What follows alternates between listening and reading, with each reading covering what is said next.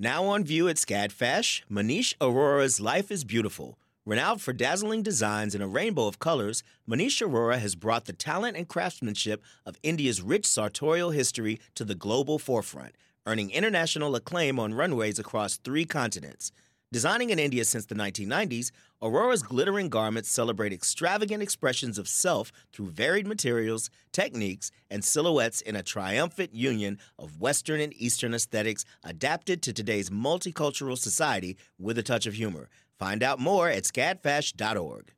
Support for WABE comes from 100 Miles, a nonprofit committed to preserving Georgia's 100 mile coast. Protecting this critical coastal ecosystem takes all of us. Watch the stories of the innovators and future leaders who help keep our coast flowing at ourgeorgiacoast.org.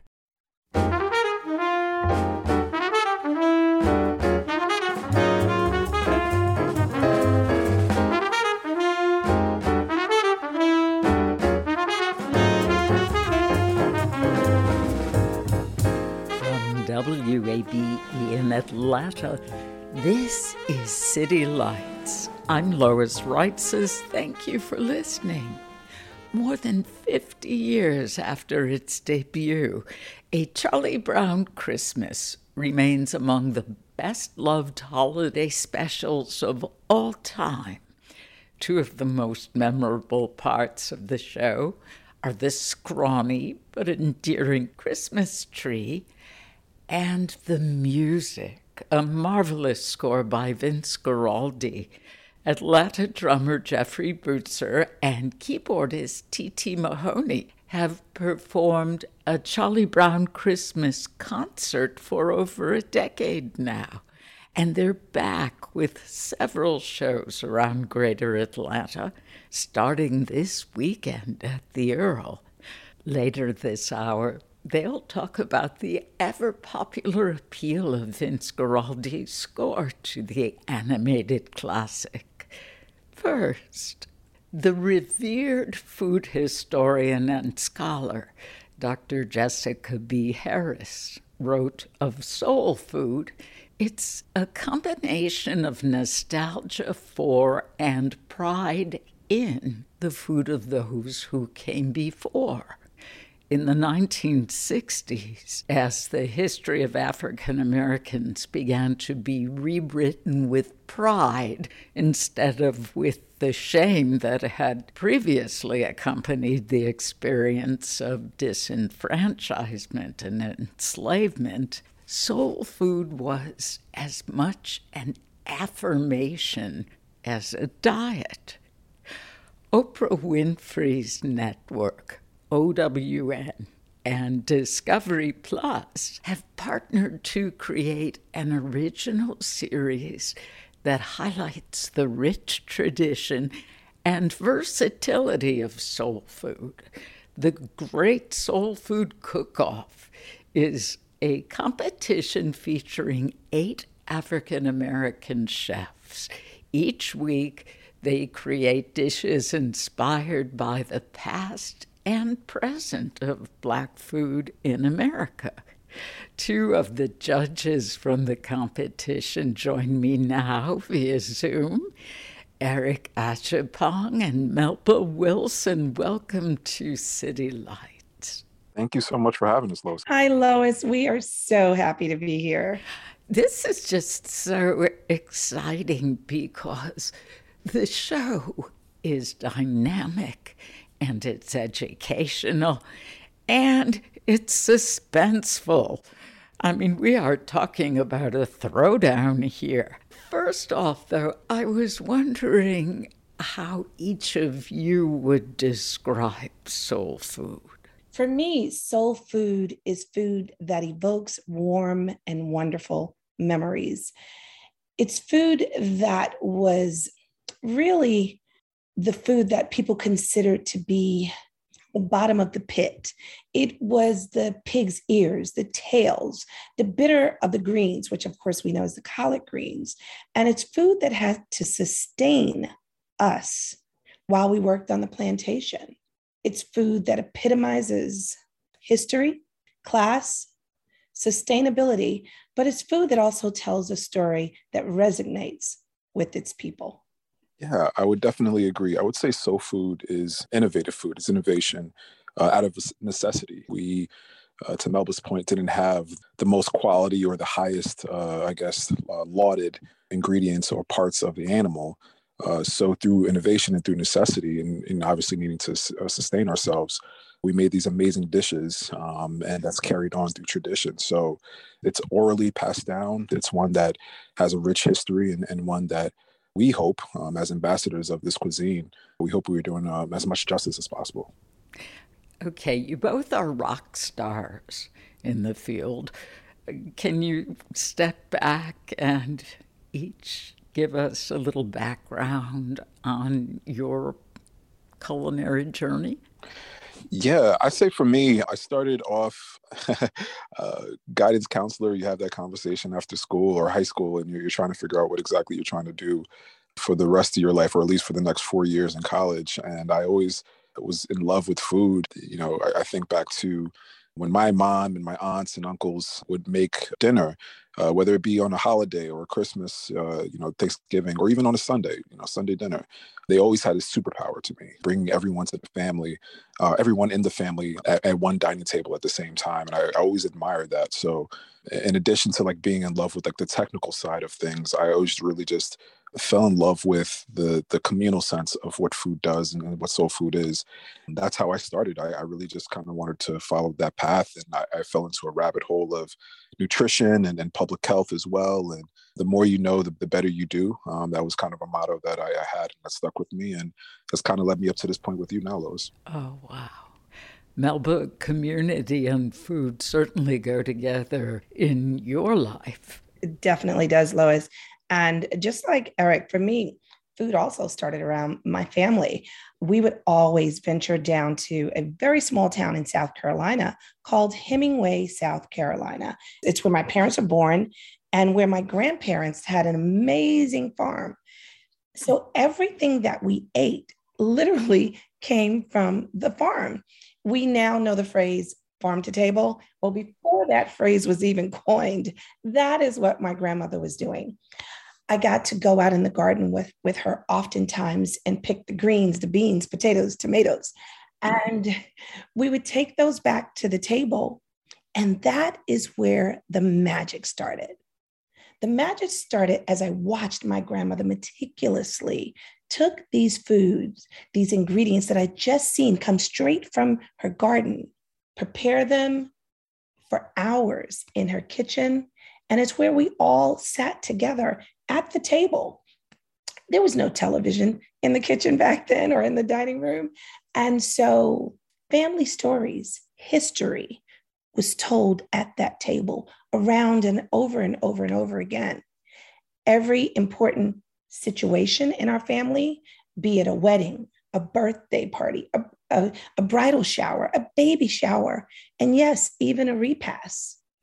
All of the hmm. important moments in our family happened over and through food.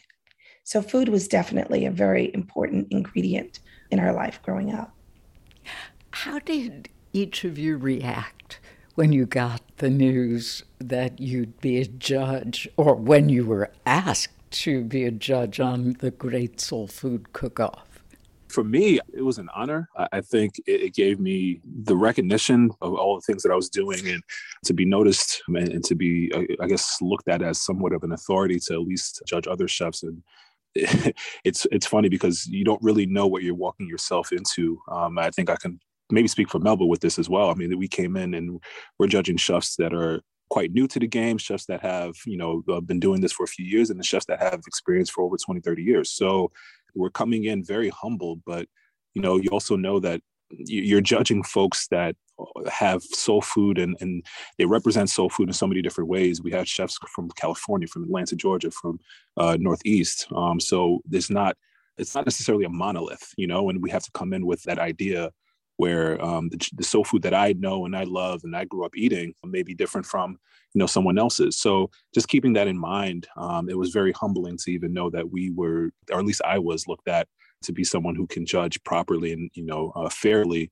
off that. So it was exciting. And then, you know, finding out that I was with paired up with, uh, with Miss Melba, that kind of blew everything off the top for me. It was just you know, such an honor because uh, her herself is such a staple in the culinary industry, um, especially in New York City and, and, Harlem as well. So the pot of greens just got sweeter and sweeter. It seems like, you know, and then it just really kept kind of building into what we have right now, what you see on TV. Yeah, she's a. Melba, I'm speaking about you as though you're not here. You are legendary. I think it's our forefathers that are and our foremothers that are legendary. As Eric said, I, I too am humbled to be chosen amongst thousands. And of course, when I heard that Eric and I were co judging, you know, Eric represents the younger version, and Eric carries the torch. And we both stand on so many shoulders. So to hear that I was with the Greg Eric oh my God, oh my God. And I've always admired him and, and, and loved him from afar. But to be able to sit next to him every day and to also be able to learn from him was truly amazing. But when we talk about the other, the other eight chefs in the room, as Eric stated, they come from a multitude, a plethora of backgrounds. And um, who's to say what's right, what's wrong? Soul food is in our blood. It is in our DNA. It is a part of our history. It is a part of our herstory. And it is our job to carry the cornbread, to carry the greens, the fried chicken, and to do it in a way that's encompassing and to do it in a way that's respectful. But to also have our own take, our own twist, in our own terms. Mm-hmm. Now, when you're talking about soul food, you're talking about sass and class. Okay? you definitely see a lot of that in the soul food cook off, without a doubt. What can you tell us about how the chefs were selected for the, sh- the chefs who are competing were selected? You know what?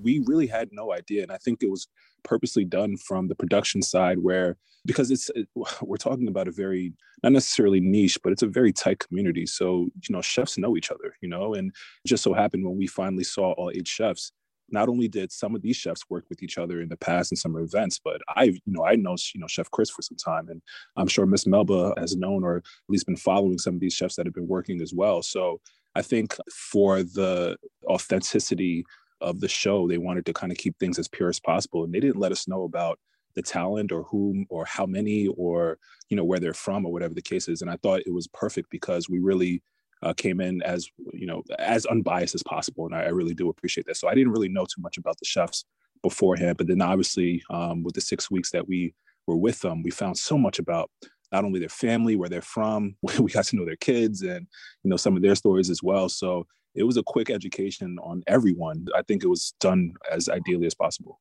Yeah, I, I totally echo that, Eric. We had no clue as to who the contestants were. And just as Eric stated, I think that was the right way to do it. This way we came in with no preconceived notions, nothing. We didn't know anything. So when the doors literally opened, we were like, oh my God.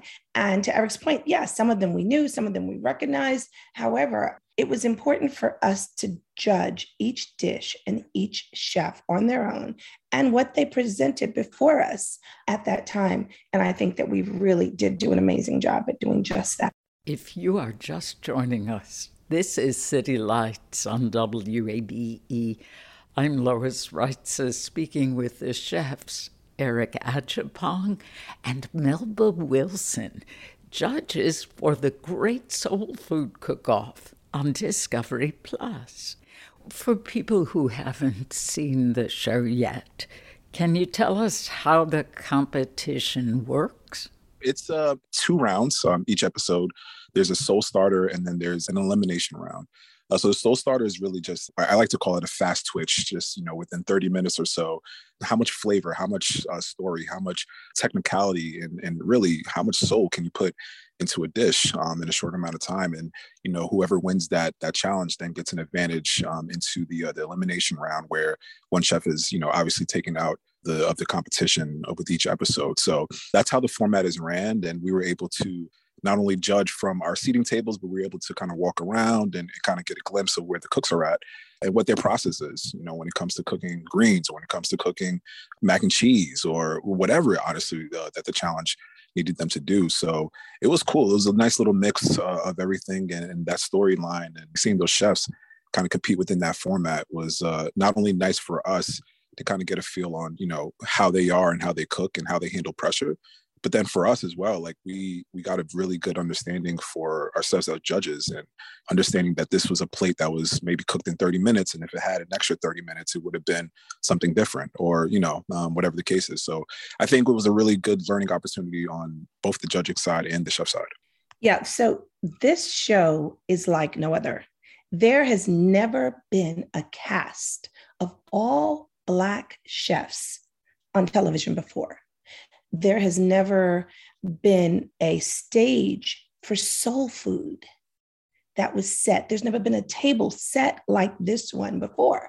So, with this show comes amazing food, great stories, a lot of pressure, a lot of pain. And what it takes us down, it takes us down memory lane. There's no way to cook soul food without going back to the roots of Africa. There's no way to cook soul food without going back to the South. So it tells a story. It tells a story of a journey. And with that journey comes a lot of bit of, a lot of other ingredients. And those ingredients are spicy, they're salty, you know, they're savory, but it does come with a lot of different flavor. And Miss Melba, cor- correct me if I'm wrong. I mean, we we had the format and we pretty much followed that every episode, but there was also times where we kind of broke character. We broke, you know what I mean? And we there was times where we, there was an education. I remember in the previous episode, Chef Alexander Smalls was there, and he was saying something so profound where Kardea just like, okay, guys, I know we're in competition mode, but let's just break and let's listen to the tutelage and the knowledge that um, Chef Smalls is, is offering us right now. And, you know, it, it actually broke for the folks in, in the audio and the visual and the, the, people in the background as well. Like everyone was just enamored with the stories and with the importance of what this show was. So yeah, we had structure, but then there was also times where, you know, we broke that out. And I think that's, that's what happens when it comes to soul. I mean, it, it's, it's, you know, something that is not necessarily organized. It's something that you feel. And, you know, we got a lot of that feel uh, through the show. You're 100% right, Eric. You can't cook the food without telling the story. Mm-hmm. And his stories are so amazing because he was a professional opera singer. Did he give you a playlist to accompany the food you, you were judging? Well, I have to tell you, that voice, believe you me, that classic. voice, and yeah, definitely classic but you know the pain the story the history that goes with the voice kind of pairs well with the food right eric? I mean it, yeah, yeah. yeah. It's like a glass of wine when you listen to uh chef alexander small speaks it's, you can have your meal and then listen to him he constantly just be speaking you know or just reciting the alphabet and it's, it's just so poetic really. Yeah. And then we had chef millie who's amazing. Uh, it's it's it's a wonderful story. I'm curious because we have a little bit of regional pride here. Half of the contestants are from the Atlanta area. Do you think that there is a deeper Southern connection to soul food? Well, me being from New York, I'm going to say no.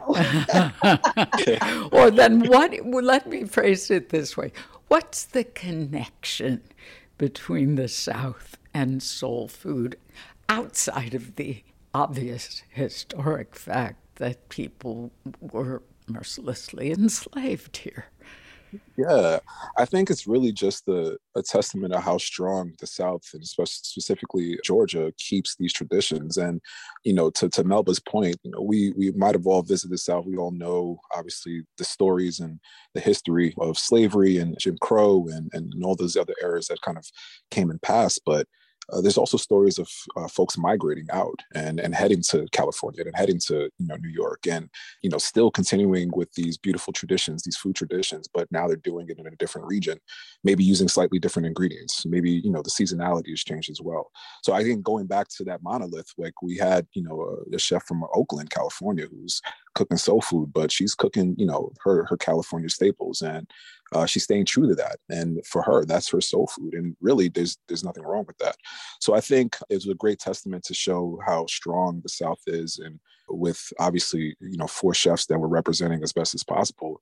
But I mean, I've had some great soul food in, in Melba's, and that's right in Harlem. You know, I've had some great soul food in, in Minnesota as well. I have a great soul food in, in, Texas. So it goes to show how Black people have not only traveled through the years, but then also have kept these traditions as strong as possible. Yeah, Eric, I totally agree with you. You know, and I think back to my family stories of coming up north from a very small town, Hemingway, South Carolina, Wilson, North Carolina, as well as Andrews, South Carolina, just like they did in Africa, they brought a lot of their recipes with them.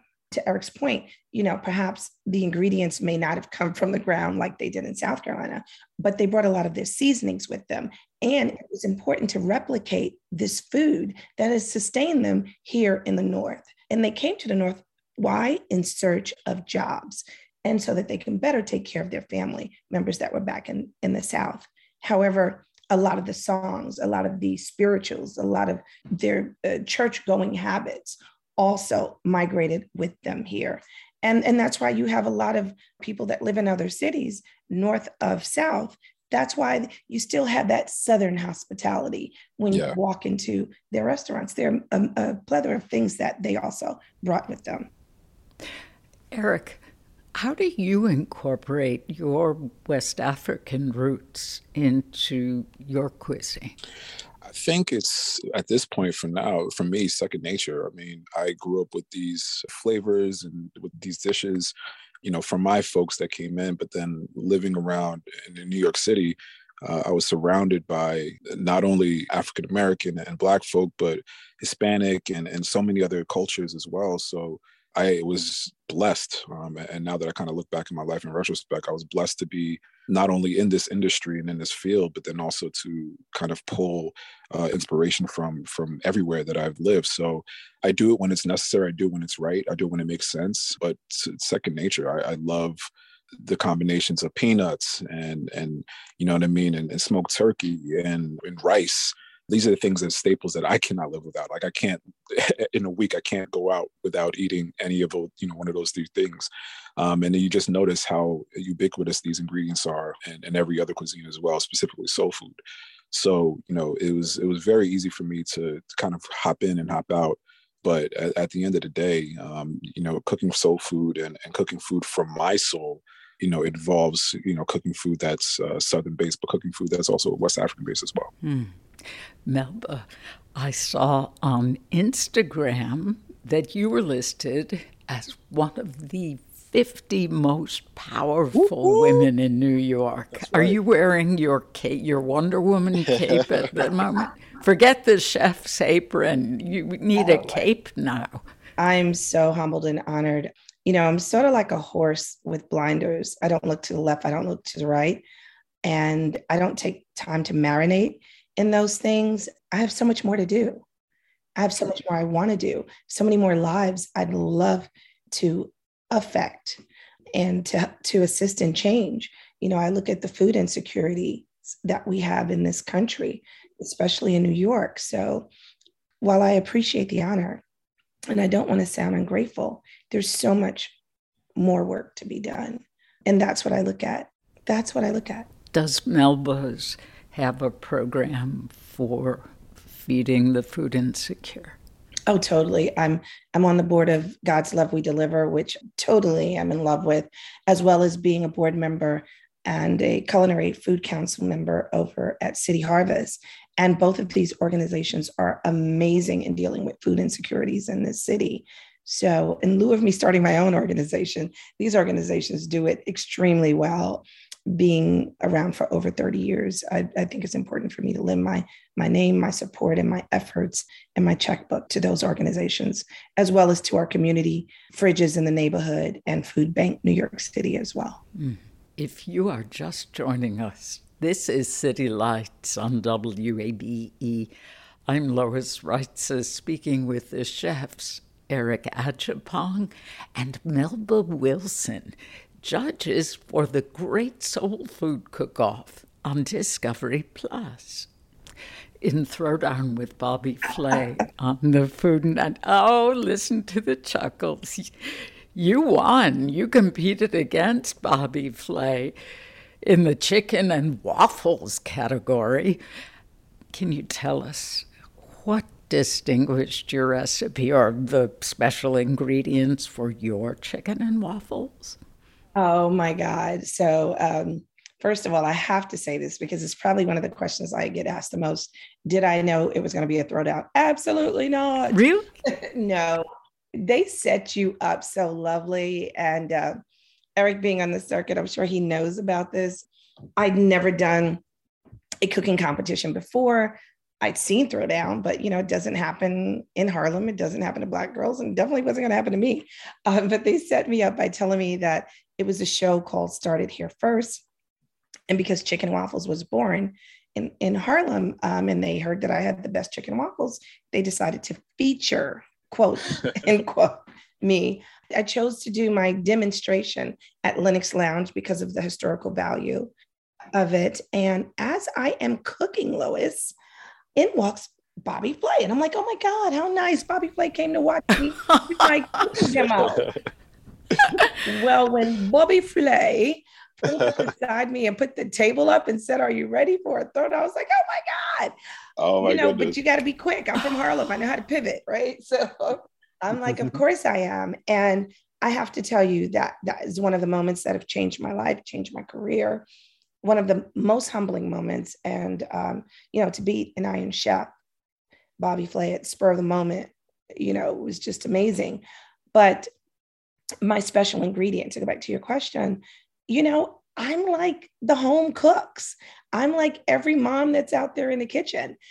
My son, right after Thanksgiving, he's an only child. So he pretty much told me what he wanted to eat. He woke up the day after Thanksgiving and said he wanted uh, waffles. So I looked in the in the fridge. The only liquid that I had in my fridge was some champagne, not not going, in, not going into the waffle batter. I had some eggnog that I had uh, made two days before, and I had orange juice. So you know, like we do, we improvise, right, Eric?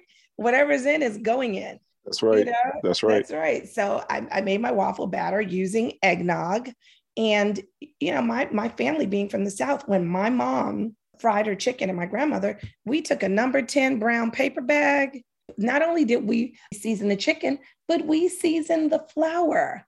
And we put that chicken in that number 10, 10 brown paper bag and we sh- were like shaking and baking, baby. So that's what I did. I did what my mom did and what my grandmother did. And voila, I slayed the flame. Oh, yes, I love it. I, just, I, haven't even heard that story. That's great. oh, Wasn't he a wily one doing it that way? But look how relaxed you were, Melba, that you didn't know it was a throwdown. No clue. But we're, you know, as I can tell you in the kitchen, we're always under fire, literally. Literally, um, too, yeah. you know, the way black chefs have been invisible, if not overshadowed, throughout our history. What do you think it says about our culture now that you have these amazing reputations and abilities that are being showcased? I think it's it's about time. You know, it's not like you know specifically the chefs on the on the show. You know, these chefs, uh, the men and women, didn't just start cooking last week, last month. They they've been doing this for quite some time. Even the youngest chef has been doing it for a few years. So, with all the hard work that they've put in, they weren't overnight successes. And I don't think a lot of chefs that look like us, especially that cook this cuisine, aren't overnight successes. So the fact that we get a little bit of recognition now, um, it's great, but it feels like a long time coming. It feels like something that's definitely been in the works and and, and needed to kind of have the space and have the opportunity, like the Great Soul Food Cook Off, to to really you know show this stuff off. So I'm just really proud to be a part of something that um, is exclusively black. You know, as far as the chef's concerned, as far as the judging is concerned, even our host. So that that right there just feels like something that and Miss Melba can probably attest to this as well. You know, it's it's a great feeling, but you know, it's been a long time coming, and we we definitely deserve this space. And you know, our food is as elegant and as uh, refined and as you know contemporary as any other cuisine. You know, it just unfortunately just have had the spotlight that it deserves, and the fact that these chefs are you know out here not only cooking and, and representing that, but, but also representing themselves and their their country and you know in their in their city in their hometown. Um, it's a beautiful thing. Oh, long time coming indeed, but it's uplifting as well that the time has come finally. Absolutely. Yeah, piggybacking on what Eric said, you know, we look back. I mean, we've always been in the kitchen. You know, we look back to Patrick Clark, uh, Leah Chase. I mean, it, it, I can go on and on and on. James Heming. So we've always been in the kitchen. We've just never gotten the recognition. I remember there was an article in the New York Times several years ago, and it asked the question Where are Blacks in the food industry? And we've always been there. We've been quietly there. We've been behind the Michelin stars. We've been behind the James Beard Awards. We've just never gotten the recognition. So when you say breaking plates and glass ceilings, we've always done that. And it's past time that we get the recognition. So I'm elated. I'm excited. I'm happy, but it's past time. Chefs Eric Adjepong and Melba Wilson, judges for the Great Soul Food Cook Off. The show airs on Discovery Plus every Saturday through December 18th. More information can be found on our website, wabe.org slash citylights. In a moment, the latest installment in our series Speaking of the Arts, where we hear from Atlanta artists in their own words. Today, featuring Lacey Freeman. You're tuned to WABE Atlanta. The field of mental health counseling is growing rapidly, and Richmont Graduate University can equip you with everything you need as a licensed professional counselor while integrating your faith into your clinical practice. Programs are offered in Atlanta, Chattanooga, and online. Apply today at richmont.edu. That's R I C H M O N T.edu. You love free, and at Ameris Bank, so do we. That's why we're proud to offer worry free, hassle free Ameris Bank free checking. Manage your money your way with convenient access to digital, mobile, and telephone banking, all with no monthly service fee or minimum balance requirements. At Ameris Bank, we're with you. For more information or to open an account, visit our local bankers in person or online at amerisbank.com slash free checking. Other fees such as overdraft fees may apply. Ameris Bank, member FDIC, equal housing lender. This is City Lights on WABE. I'm Lois Reitzes. Thank you for listening. It's time now for our segment Speaking of the Arts, where we hear some of Atlanta's creative artists in their own words. I'm Lacey Freeman. I'm an Atlanta based artist who creates animal and pet portrait paintings. I like to create fun, original paintings of people's pets and favorite animals like elephants and hippos and uh, lions. Each animal gets a name and a fun story. I love the storytelling aspect of my work. Each animal that I paint receives a name and is painted in true portrait orientation, which gives the viewer a chance to face the animal and connect with them on a more personal level. And even though my work is inspired by nature, the focus is more casual, colorful, and emotional. I always dreamed of being an artist. When I was growing up, I considered myself to be creative and artistic, but I really didn't practice regularly. I had a job in the legal field for probably 10 years, and it took so much of my mental space and it didn't fill fill my creative needs. So when the opportunity showed for my husband and I to, move from Florida to Atlanta, we jumped on it. And it was at that point in 2014 when I fully submersed myself into art and practicing regularly. And I've been working at this ever since. What I think really inspires me the most is the connection that people have with animals or want to have with animals Painting people's pets have become such a large part of my work in the past several years, and lucky for me, it's my favorite part of my job. People love their pets, and I'm always so honored when a person hires me to commemorate their pet. And that connection, I think, just drives me to keep going. I definitely think Atlanta has influenced the way that I create art. I couldn't see myself living anywhere else. I love creating my art here and connecting with clients here. Atlanta has been very kind to me, and I think it's just a great place for an emerging artist such as myself to live and work. There are so many places that I like to go to see new art. Spruill Gallery, I love all of the murals, especially in Cabbagetown. If you're going to see them, you have to find a parking spot and walk all the way through. There are so many places to see art in our city, from the Beltline to the museums to the art festivals and neighborhood festivals and markets. It's everywhere. Although I painted several murals back in 2016, I believe the last surviving mural that I painted is at the Atlanta Bike Barn.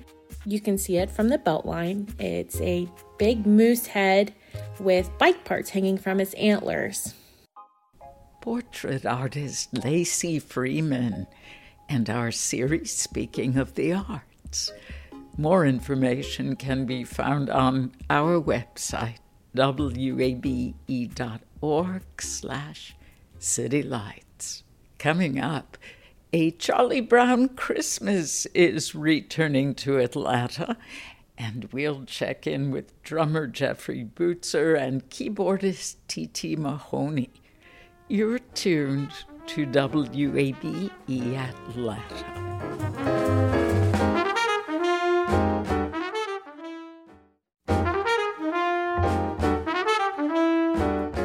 This is City Lights on WABE. I'm Lois Reitzes. Thank you for being here. More than 50 years after its debut, A Charlie Brown Christmas remains among the best loved holiday specials of all time. Two of the most memorable parts of the animated classic are the scrawny but endearing Christmas tree and the music, a marvelous score by Vince Guaraldi. Atlanta drummer Jeffrey Butzer and keyboardist T.T. Mahoney have performed a Charlie Brown Christmas concert for over a decade now. And they're back with several shows around Georgia, starting at the Earl on December 10th. Before they hit the stage, they join me now via Zoom. Welcome back to City Lights. Thanks, Lois. Great to be here. Hey, Lois. This is your 14th year performing the music of Vince Guaraldi's Charlie Brown Christmas. How did this show get started? Boy, that's hard to believe. 14th year. We almost missed last year, but we um the Adult Swim guys came down and we did a virtual concert from the Earl, so it felt somewhat normal. So that was cool. You want to talk about it? Uh, how we got started, TT? Jeffrey and I, somewhere back there in the mid aughts, I guess, started doing these sort of one-off tribute shows. we did them for Tom Waits and Nick Cave, Leonard Cohen, people kind of of that ilk. You know, we just found that we, we really enjoyed them and had a natural chemistry doing that and, you know, bringing in different singers and sort of a, a larger musical family that would work on these.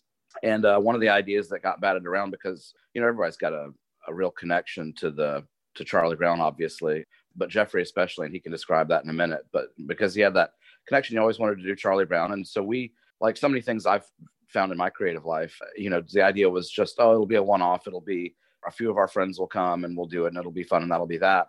And it's really become something much more than we certainly anticipated when we started. You know, something that's just really neat for us, and uh, from what we gather from the community of people that's grown up around it, kind of a special part of people's holidays. So it's been kind of amazing and unanticipated. Yeah, in fact, your Charlie Brown Christmas has become a Christmas staple in Atlanta. In what ways has this show evolved over the years since you two began? I think the um, first year we really just played the record and we didn't really think about of it like ending big or you know going out on a high note. We we, we weren't showbizing it. We just played it. So it, the, the record ends on kind of a quiet, uh, you know, solemn note with the Christmas song by Mel Torme. Chestnuts roasting on an open fire. Jack Frost nipping at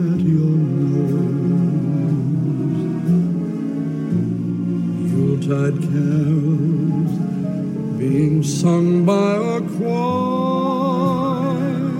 And folks dressed up like Eskimos. Everybody knows. You know, we, we've added something at the end, and so I think it ends on more of a positive party note.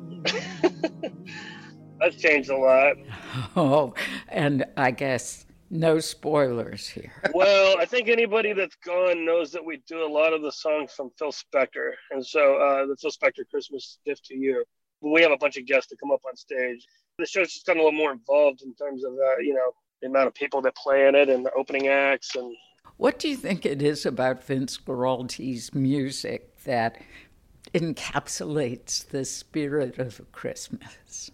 Boy, there's a real kind of quietness to the and a meditative quality to the album that actually in a weird way runs counter to the sort of frenetic tempo of the month of December, you know, with shopping and holiday parties and different events that people feel like they need to go, you know, it seems like everybody I know, you know, is pretty much almost kind of booked solid for the month.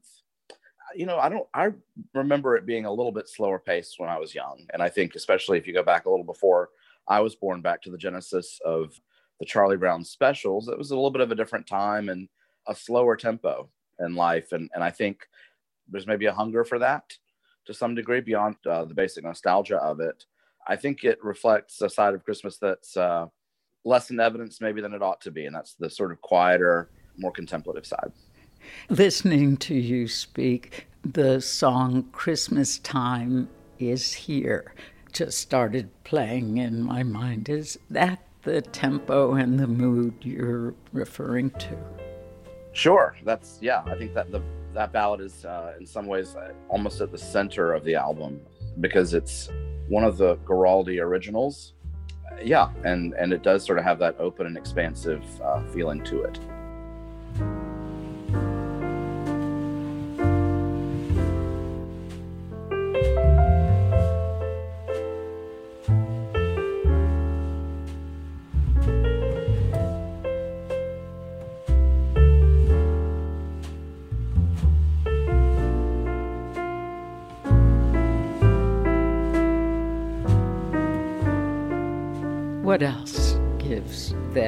More laid back, or at least not frenetic pace of some Christmas songs we've become accustomed to hearing? Yeah, the Paul McCartney, um, simply having a Christmas time never reduces any stress for me or Mariah Carey. So those those sort of song hyper, uh, you know, a lot of the uh, pop Christmas songs, they um, sort of the antithesis of what you're talking about. And yeah, I think I think the record is a good reminder to slow down. Yeah, it's like you said, it's nice to just like sit and look out a window and not have to think too much and not stress. And yeah, that's what the record has always done for me. It's always uh, you know good anecdote to Christmas stress. How does it feel to be returning to the stage live this month?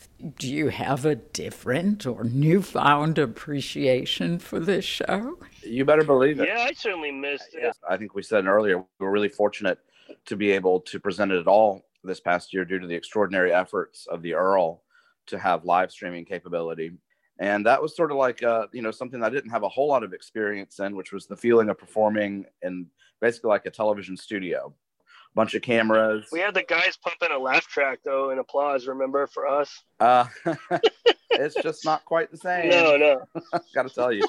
So obviously we're really, we're you know beyond excited to be able to reconnect with people on this more human level. Yeah, it's really exciting, and um, yeah, I'm, I'm looking forward to it. You have several performances this month at the Earl, of course, Mad Life and 40 Watt. The Earls performances are for people 21 and older. The other two venues are for all ages. Even though you're playing the same music, what's different about these shows? You know, we're rock guys. We play jazz too, but I just mean we're like more from the rock world than we are the jazz world. So we were just like booked a club we were familiar with. I wasn't thinking about age restrictions the first year. I think the show is pretty much the same. Um, we don't cut too loose with our jokes or anything that the grown up ones. I mean, I think it's about. Okay, yeah. so the shows for families aren't abbreviated in length.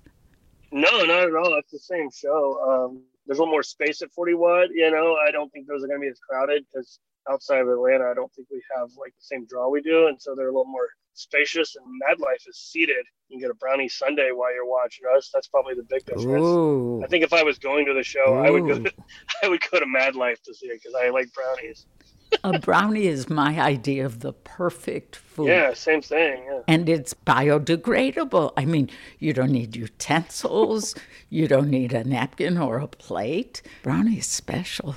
Oh, I think very worthy of Vince Guaraldi and Charlie Brown Christmas. The Frigidaires will join you both in performing songs from the Ventures and Beach Boys Christmas. For those unfamiliar with the Ventures, they're considered one of the great surf bands. How would you describe their Christmas songs? It's pretty incredible. They're all mashup songs. So it'll be like the rhythm from a Beatles song or from Tequila with a Christmas, a very familiar Christmas melody on it. So even when people think they don't know the record, they totally know the record.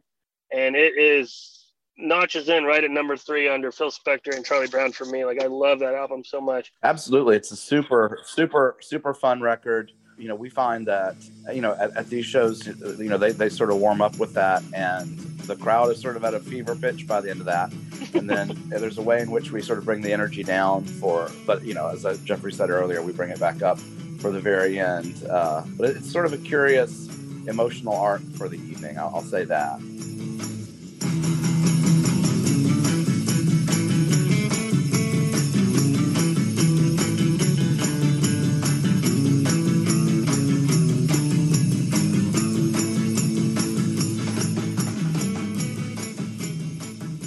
It is bizarre, yeah. Those guys really rock out.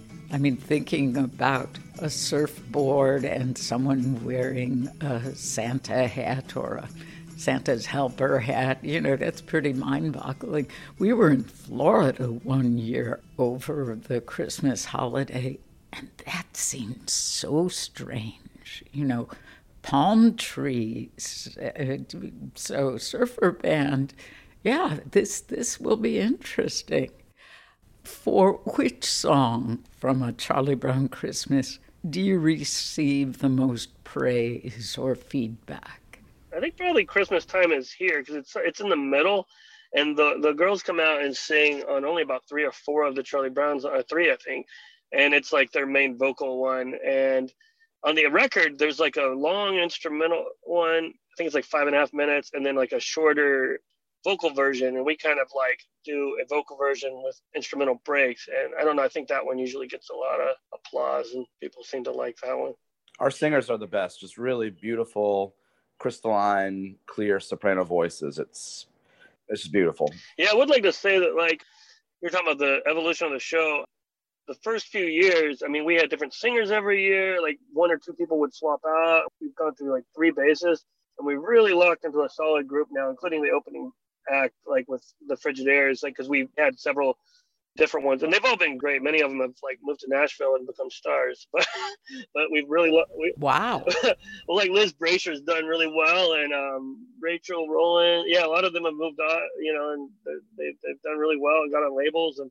But um, our crew right now is like we've had this solid crew for four or five years, and it feels good to have like the same people N- nothing against anyone we've ever played with. It's, it's, always been fun, but it's nice seeing the same faces every year and us all kind of being locked in and not having to rework up stuff with new people. So, and with Chad too, like Chad Shivers and the is opening up, like just not having to think about booking someone else. Because we found that people really like that when they wouldn't play. People would be like, "Where's Chad? Where's Chad?" Because like a couple years we'd give them a year off and they do their show separately, and we would book someone new. But we found people really like the show as it is, so we're trying to keep that. Well, Christmas time is here. We know when T.T. Mahoney and Jeffrey Butzer play a Charlie Brown Christmas. Thanks so very much. Thank you, Lois. It's always a pleasure to talk with you. Yeah, thanks, Lois.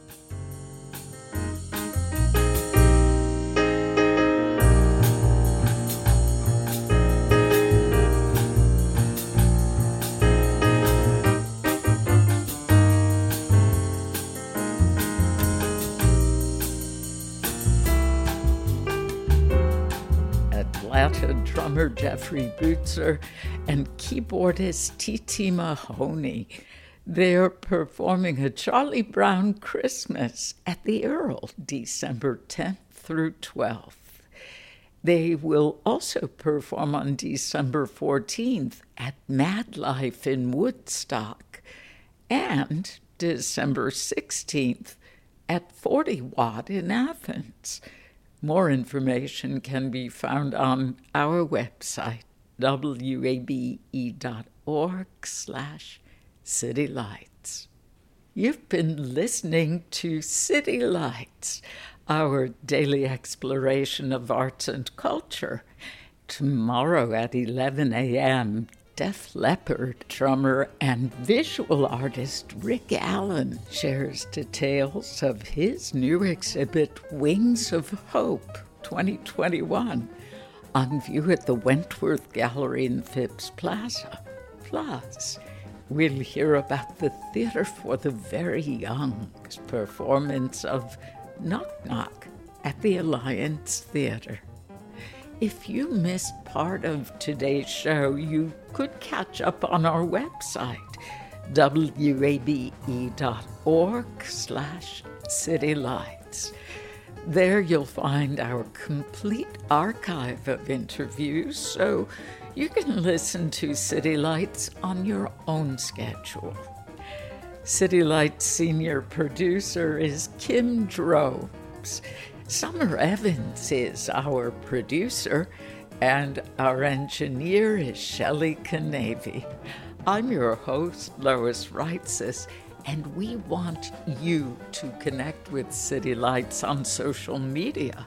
Share your feedback with us on Facebook at WABE City Lights or check out our pictures and videos on Instagram, where we are at City Lights underscore Lois Reitzes. And of course, I would love it if you'd follow me on Twitter at L O I S R E I T Z E S. Thanks for listening to WABE Atlanta's Choice for NPR.